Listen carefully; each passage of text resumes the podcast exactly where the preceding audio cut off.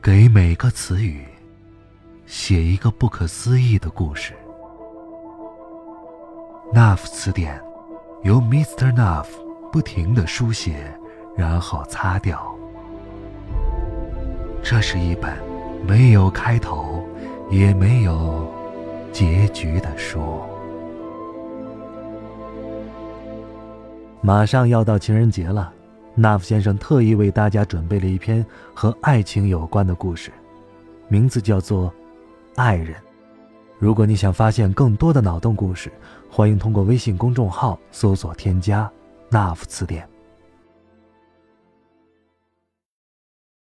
对，我是个程序员，一个女程序员。所有人都会立即脑补出形象：三天不洗头。从不化妆，穿牛仔裤、运动鞋，从来不洗，不说话，跟谁也不说话。如果非要逼着说，就翻着白眼儿，一句话呛死人。不出门，没朋友，尤其是没男朋友。总之，比直男癌还要直女癌。以上这些跟我都没关系。我每天洗头，化精致的女神妆。穿高跟鞋，穿时尚小裙子，特别喜欢热闹交朋友，是话篓子。当然，我也喜欢漂亮，而且我写程序从不拖沓，很少出错，不留 bug。所以，我有老公，而不只是男朋友。他爱我，就像我爱他。我老公叫柳拿云。柳拿云今天早上做好早饭之后，坐在阳台上看书。他看书的样子很帅，白衬衫透着清香，刚洗过的头发用发蜡固定了酷酷的发型。我睡到自然醒，差不多九点半起床，穿着睡衣站在他身后。他察觉到了，转头看着我，爱意满满的笑着。你忘了什么呀？我用眼神提醒他，他立即就领会了，站起来抱着我，吻我，然后说：“我爱你。”我喜欢他说“我爱你”的语气、姿势和方式。关于这个早仪式，我们是经过差不多一百次练习之后才固定下来的。在固定下来之前。我会对不满意的地方提出意见，请他改正，他改得很好。你今天忙吗？我坐在餐桌边上，啊，不算太忙，有一个预约的拍摄取消了。柳拿云的职业是摄影师，在刚认识他的时候，有闺蜜提醒我说，摄影师这是一个很危险的职业，而且还是人像摄影，要经常跟女模特打交道。哎，那些女模特可开放了，说脱就脱。闺蜜很严肃地说：“我问柳拿云，你看着那些女模特的时候是什么感觉呢？”柳拿云说：“嗨，就像你看着代码一样。她就是这么聪明。”我吃完早饭，半小时梳妆打扮之后出门，柳拿云开车送我。在公司楼下，柳拿云吻别我的时候，正好王小岑走过，他都要把舌头弹掉了。老公红了脸，跟王小岑打了个招呼，开着车跑了。你老公可以呀，还会脸红呢啊！哈 哈他脸那么黑，你都能看出脸红来。哎，我说，你可不要老盯着我们家拿云哟。你自己扎紧篱笆就好了，我这样的小野猫不就没机会了？王小岑还没结婚，比我年轻，消瘦部的，没我漂亮，但是有小野猫的骚劲儿，我当然提防着她。其实，我是防着所有的其他女人。王小岑一步三扭的走了过去，她的香水味好浓啊！我今天要把一个德国公司要的游戏完工，略复杂，但创意还挺有趣的。一个智能机器人在原始森林里迷路了，它不会饿死，不会渴死，也不会被野猪吃掉，但是它快没电了，它要在雨季的热带森林里想到充电的办法，否则它就会成为一堆废铁，在森林里生锈腐烂了。我喜欢原始森林的那种空寂感。在电脑程序里都能感受到。我给游戏配了一段很像宇宙当中广袤空旷的音乐，画面上森林的真实感很强，而且是以第一视角呈现的。拿云，这是我给这个机器人取的名字。通常客户没有特殊要求的时候，我都会给游戏的主角取这个名字。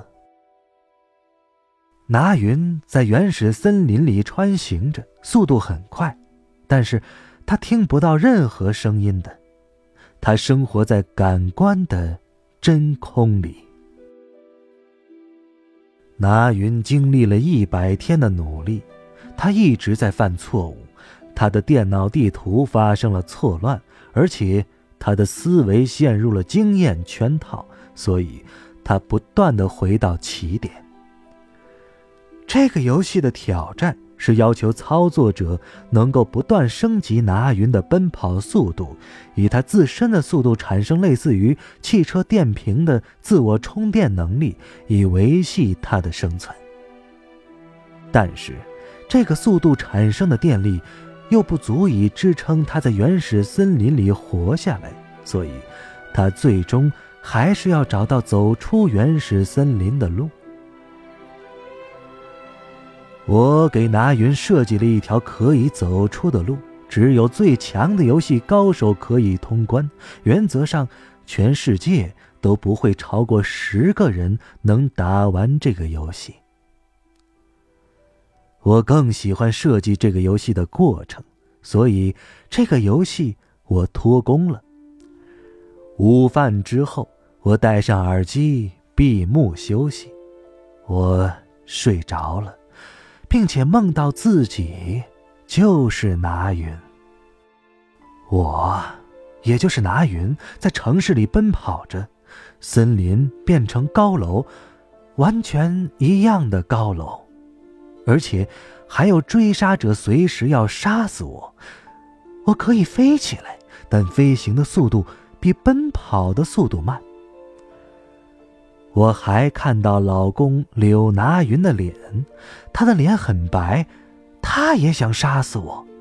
他跟一个女人在一起追杀着我，那个女人只有背影，但是从她身上的香水味我知道那是王小岑。呃呃啊！王小岑摇醒了我。哎，大白天做春梦啊你！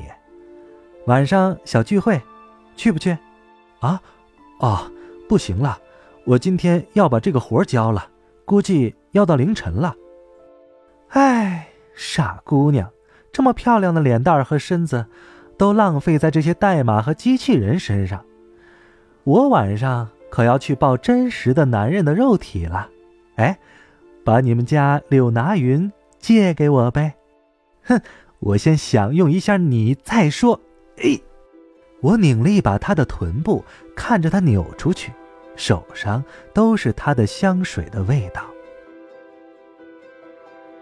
下午五点二十五分，柳拿云网上订的晚餐准时送到了。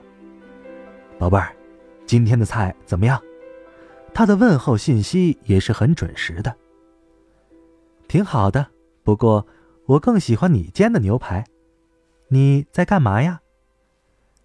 我在家等你呢，你快结束的时候，提前半小时告诉我，我接你。还有啊，夜宵要吃什么呀？我正在吃着东西，暂时没有吃夜宵的欲望。然后挂了电话。还不到九点钟，一切 OK。客户的评价是，爱死我设计的拿云了。并且问我能否就用这个名字，我得意的同意了。我打电话给柳拿云，他的手机无人接听，也许是睡了吧。我叫了车，自己回家。柳拿云竟然不在家，而且看起来他也没有回过家。他五点多电话里说在家的时候，撒谎了。这是柳拿云第一次撒谎。我是一个对撒谎有绝对洁癖的人。刚认识柳拿云的时候，他试图隐瞒他过去的几段关系，我表明了态度。比起他过去的关系带给我的不适感，谎言就是比蛇还要可怕和恶心的东西。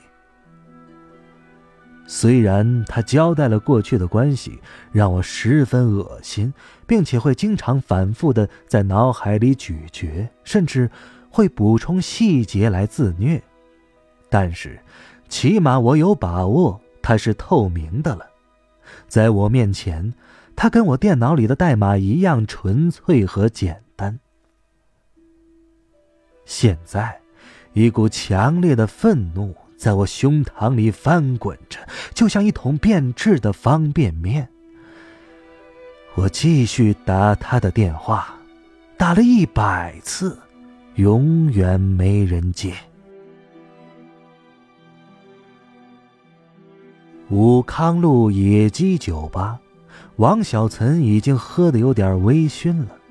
他真的很喜欢身边这个男人，他感觉到。他也喜欢他，一晚上，他的手已经五六次碰到他的腰了，这是他身上最敏感的地方，而且，这是一个饱满而有味道的男人。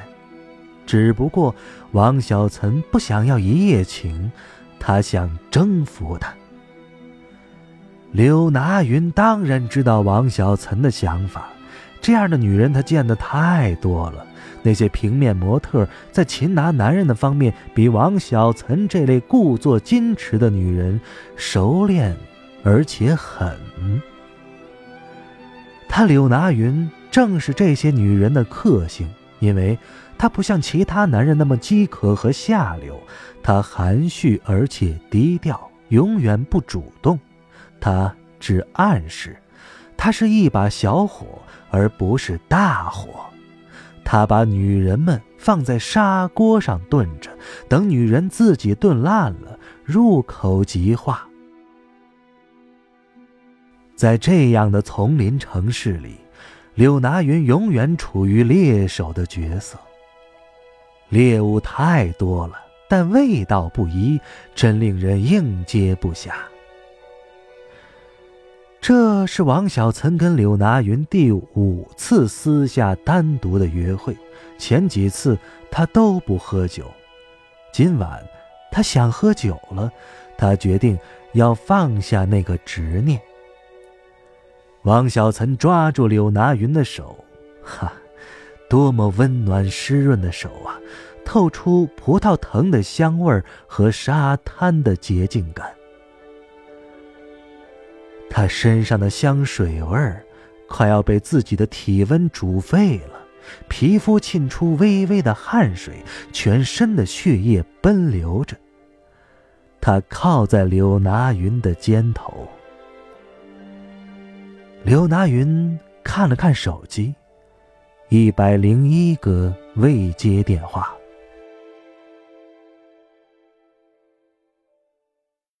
我。给柳拿云打了最后一次电话，仍是没接。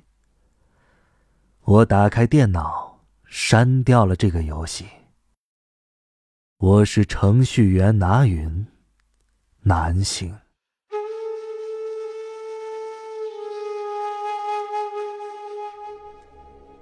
好，以上故事来自《那副词典》，这是一本没有开头也没有结局的书。我是静波，咱们下期再会了。